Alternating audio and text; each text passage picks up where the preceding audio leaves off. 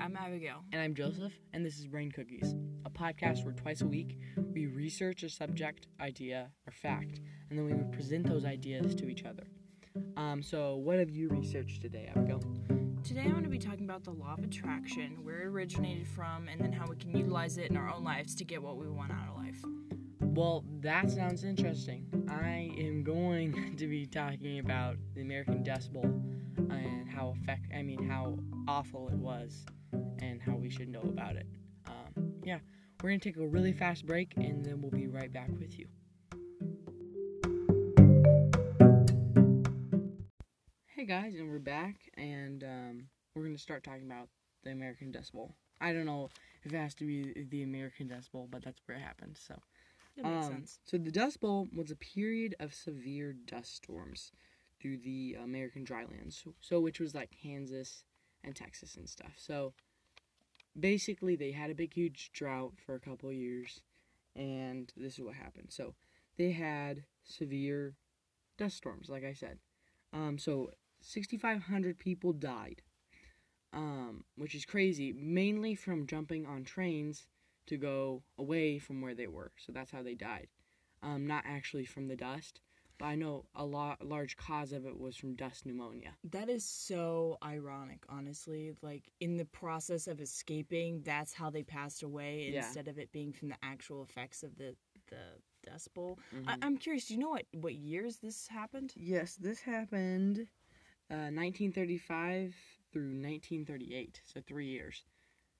Crazy. So, right, almost right smack dab between the world wars. Yep. Um, it was basically three years, and it was a big, huge drought. And I'm just kidding. I don't know if that's actually the time for the for the world wars. I I just thought about that. I was like, hold up. I know, I know it's somewhere in there. Have it in the 1900s. Okay. Um, but what I was gonna say was that it, there was there was some rain, but it wasn't enough to like get rid of the dust.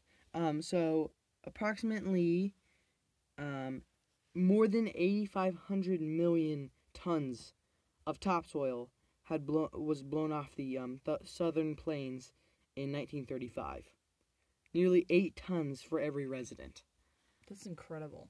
Yeah, it's crazy. They talked about it because I'm reading a book about it, and they talked about it being like snow drifts, you know, up against your house and stuff, and how it was like there was nothing that you could get out of it. And it makes sense to understand why this would ruin the livelihood of so many people agriculturally. Yeah, You have all of your nutritious topsoil that's just swept away. I mean, it sounds almost like overnight. And Mhm. then you Yeah. go out to plant or what have you, and you don't want to because you stick something in the ground and you know the next morning it's going to be blown away. Well, it's interesting what you said, like overnight and um, you know, like good topsoil. Well, the thing was that this was partly because it was there was a drought, and also because this this um, problem was kind of man-made, because we weren't we didn't know what we should plant after each crop. Mm, alternating. So all our our topsoil was super duper dry. So it was partly our fault because so many people had moved in. Um, because once people found, because technically during the um, World War One, Europe wanted us, needed us to ship food, wheat to them. So basically, everybody was moving in.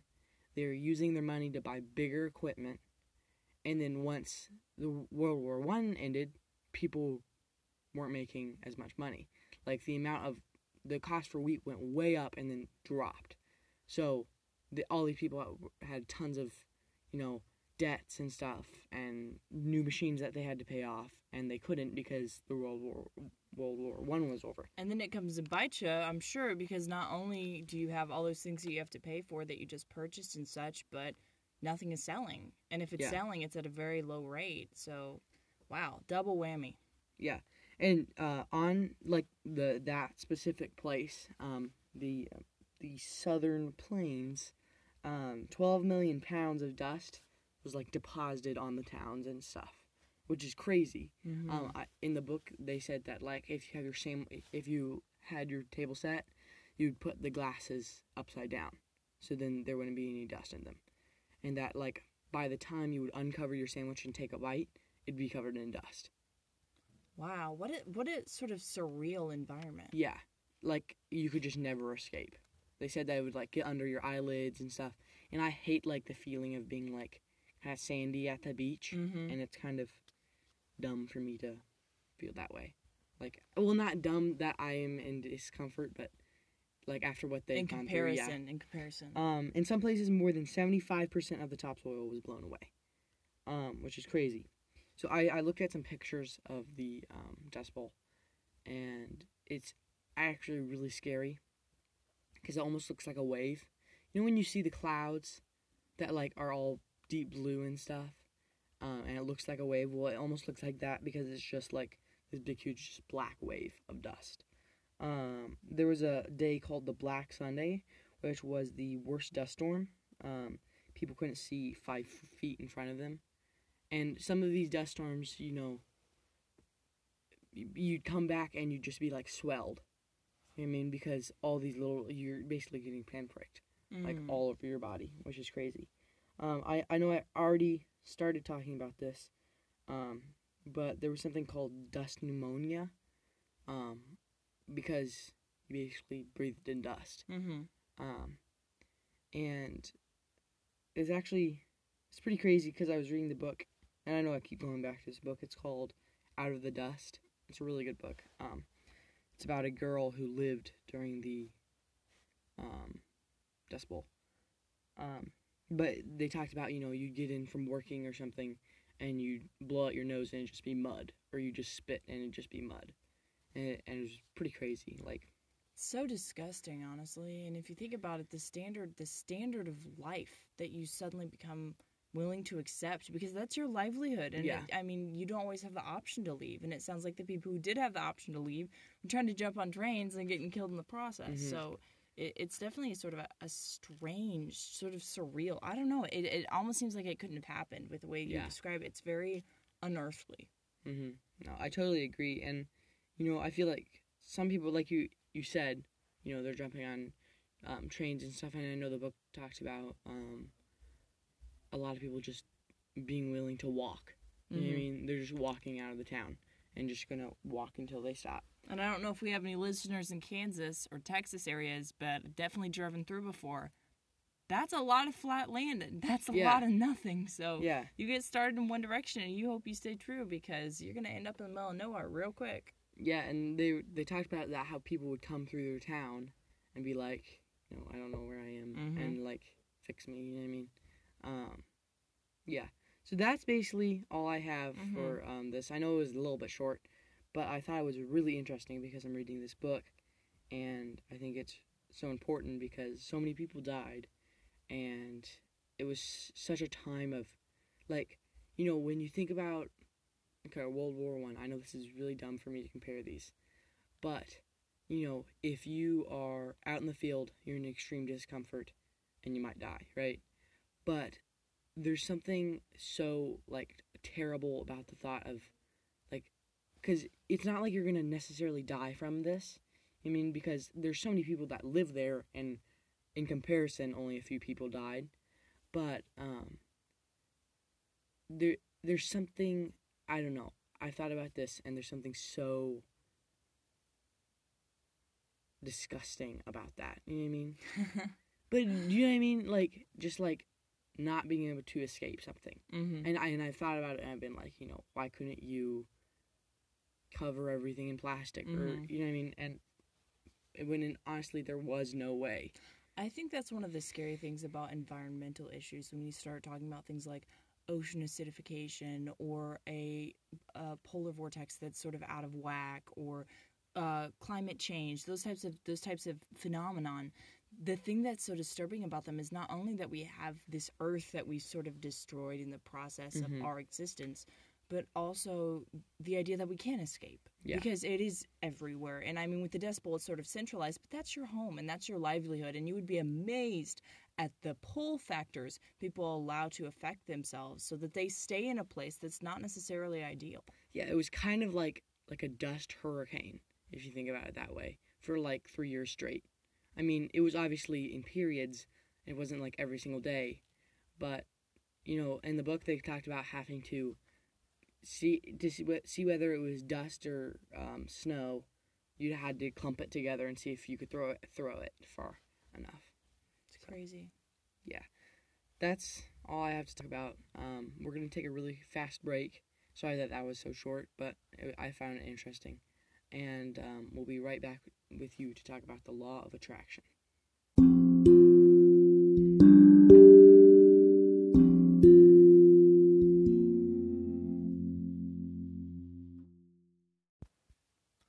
Guys, we're back for the last half of our podcast, and I'm going to be discussing the law of attraction.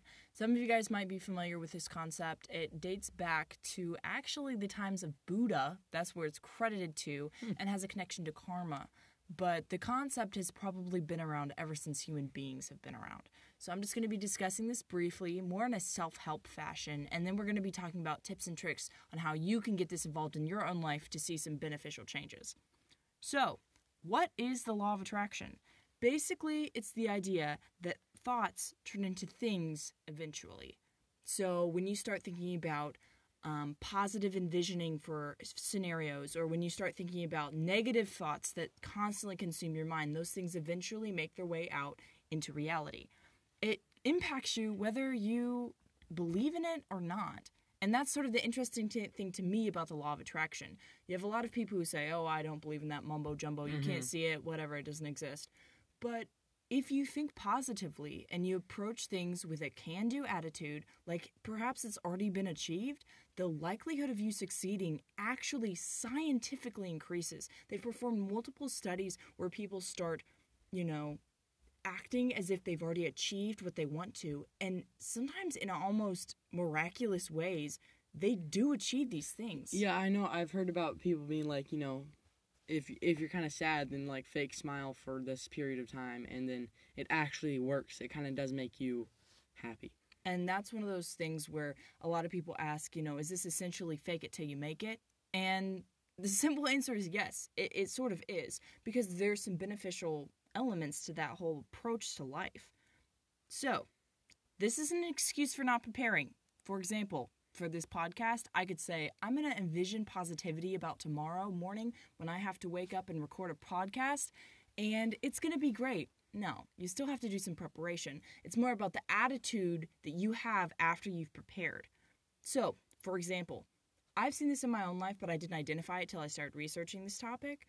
Whenever I go into an interview, I always project as if I already have the job.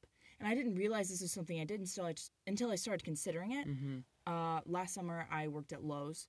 I went in for the interview, and my attitude towards the people, I, I was almost shocked with, with the way I treated my interviewer, was very much, I, I wouldn't say cocky, but sort of, you know, I'm good enough for this. And if you guys aren't interested, I can find somewhere else. But if you are, I'm already hired. And I think that attitude going into it actually benefited me in getting the job that I wanted.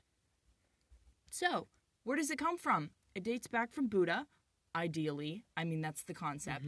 There are a lot of co- wrong concepts about Buddha, y'all. He was not fat. Um, He was also a very like nice guy, from what I've read. Like he was supposed to be like amazing. Buddha was Buddha was a bro, man. Yeah, man. When I knew Buddha, Buddha- he was sick. Buddha's my bae. Okay. But it, it, it ties to karma. Basically, you get what you give. If you project negativity, you get ne- negativity back from the universe and that type of thing. So it has a lot to do with spirituality and your relationship to the universe.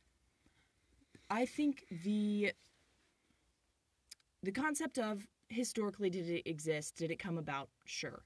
Is it real? I believe so, but I also think that it's up for debate because it takes a lot of acceptance to follow this type of reasoning. Because you have to believe that you're not the victim, you're responsible. So when something negative happens in your life, you don't say, wow, that was out of my control. I didn't envision, you know, or like, like someone else ruined my life. Yeah. You, it would be more, oh, I didn't envision this correctly. I didn't handle my fear with compassion. I Yeah. was I was reckless. So I think that you end up doing a lot more self blame in a way. And this can be not necessarily effective in some scenarios. For example, if you're in an abusive relationship, A, get help. B, if you approach it in a way that I'm going to act as if I'm already out of this abusive relationship, Mhm. you're not going to probably see a lot of success. And Let's just also- put it that way. Yeah, and there's also some people who you're not going to be able to change. You know what I mean? If you project happiness or if you project positivity, then they're not going to necessarily be nice towards you just because you're nice towards them. Absolutely. And I think it's it's important to remember that when you're going about this in your life that there are sometimes where failure to achieve the goal that you've projected positively is going to lead to better things in life. Mhm. And that's something you just need to roll with. You know, so many people have stories of finding their true passion after they failed hard at something they were seeking to achieve. So I think there's also an element of flexibility to it. But is it real? I believe so. Is it always beneficial? Not necessarily, and it doesn't always work. Mm-hmm. But I do think that there are benefits to be reaped from it, Yeah. even if it doesn't work in the way you expect it to. I definitely think that there are some truths in it. Definitely. Absolutely. Uh, the question of is it fake it till you make it? Ba- essentially, yes. And if you approach it that way, you're not always going to feel great about it. I mean, you can project that you're going to feel great. You can think positively, and eventually it's going to affect your mood. But in the moment, if you're faking that you're successful when in reality you're at a dead end job and you're not making enough money, it's going to be a struggle. Most of the information that I'm going to uh, present to you guys following up came from mindvalley.com and then thelawofattraction.com as well. So, where can this law impact your life? Once you're aware of some of the pitfalls that might be involved, once you're aware of some of the things that are a little bit more sketchy, or, you know, what are the limitations of the law, then you can start implementing it into your own Mhm. life. This can affect you in, in fact, the number one way is making money. If you expect more, you get more. And that's sort of the the the, the crux of the issue, y'all. Yeah. If you expect to get more, then you will get more. And if you expect in the way that you project yourself that you deserve more, people tend to give you more. And and I know what you you were saying too that you don't you that doesn't mean that you don't work more. That doesn't mean that you don't do anything. Mhm. That doesn't mean that you sit at home and you're like, "Oh, I'm expecting more money." But I definitely think if you go into the atti- it to it, if you go into it with the attitude of this is what I want and I'm going to get there, then I definitely think that's a lot better. And I think that's the important thing to realize. It's not sitting back and saying, "Okay, I'm gonna believe in this." It's it's the attitude that you carry Uh-huh. into the into the place. Love life and relationships. If you act like you have them, chances are you probably already do. And I think that's one of the, the reasons why women like and men like self-confident people.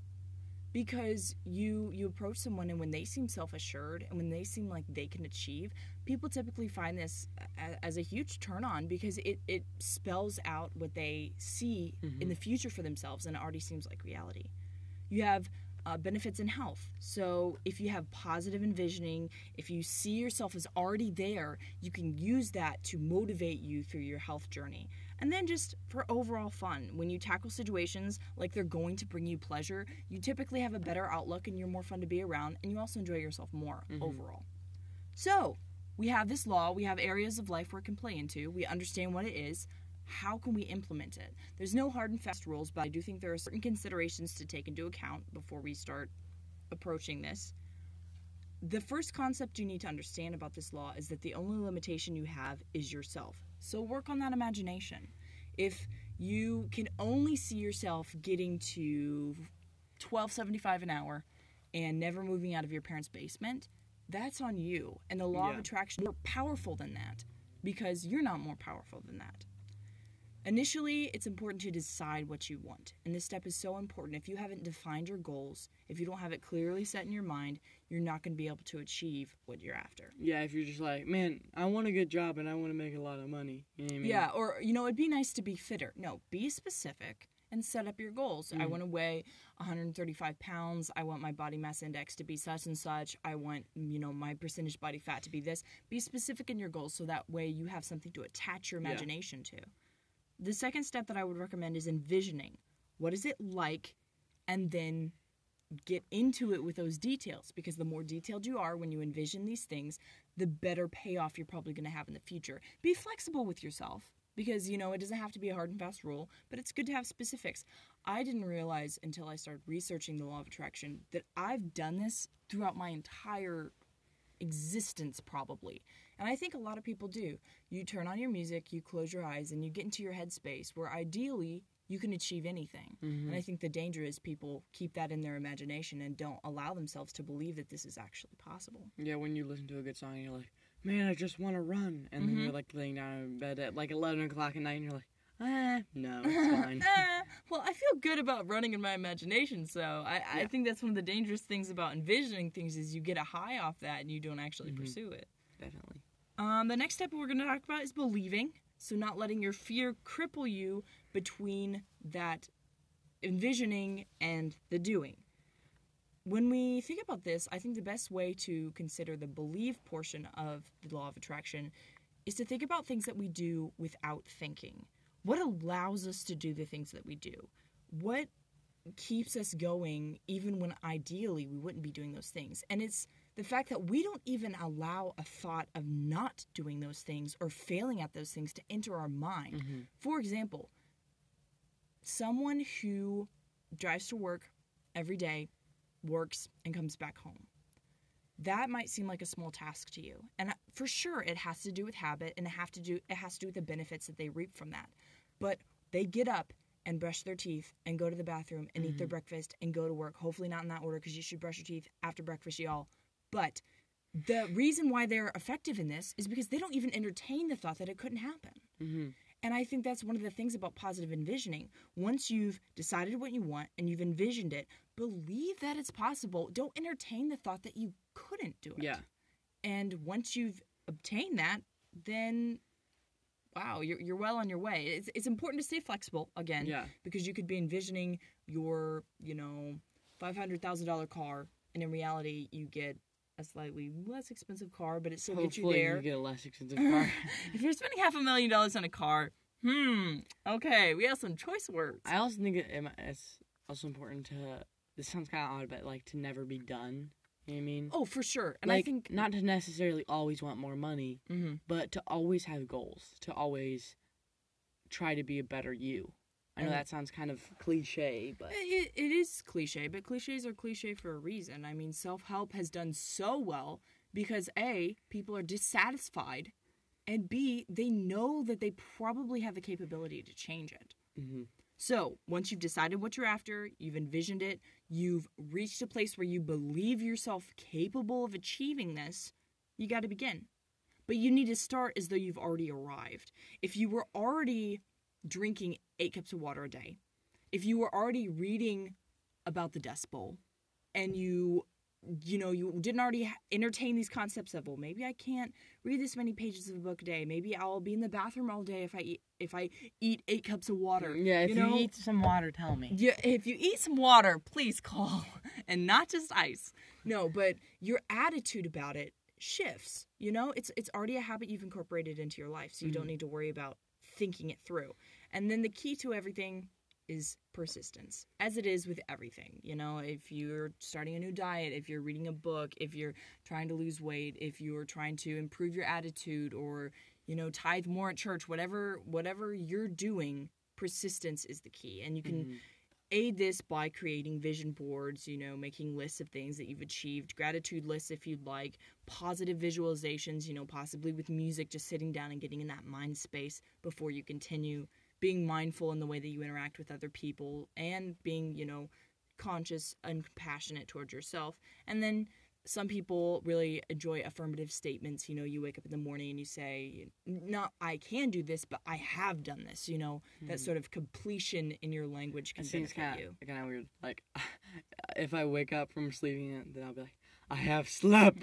no, no, no, I, like, I understand you what know, I. I already I'm in a relationship with Yeah. Cindy, and maybe Yeah. Cindy doesn't know you exist yet, but you're going to go into the workplace and you're going to handle it with confidence, believing and projecting, and maybe you fall flat on your face. Cindy, I love Cindy, you. get over here. No, and I, I, I we are in a relationship. surprise. I think that's one of the things that that's sort of exciting and also sort of daunting about it is Mhm. the fact that you're going to try things and some things are going to make you fall on your face. But like they say, if you aim for the moon and you miss, you at least land among the stars. So hopefully you still receive some benefits. Yeah. But that's sort of the law of attraction in a nutshell. I would definitely recommend researching. There's a lot of cool information out It's there. pretty interesting. And I think it's something that affects you whether you like it or not. So why not give it a shot? Yeah, I'm guessing like around the time that Buddha was, that's probably when they named it. It's not like he created it. Well, and yeah, and I mean conceptually, it, it doesn't necessarily have to do with someone creating something. It's more like when did they put it down in Yeah. writing, or when did they sort of start labeling things? Well, that's gonna be it for Friday. Uh, I I almost said Tuesday, and I was like, no, tomorrow's Saturday. Um, and I hope that you guys enjoyed our. I know it was a little shorter than usual, but I mean, We're trimming back, guys. yeah. I, th- this podcast is however long it takes. It's so, fluid. Um, we will see you next Tuesday. Uh, not no, not next Tuesday. This coming Tuesday. See ya. Adios.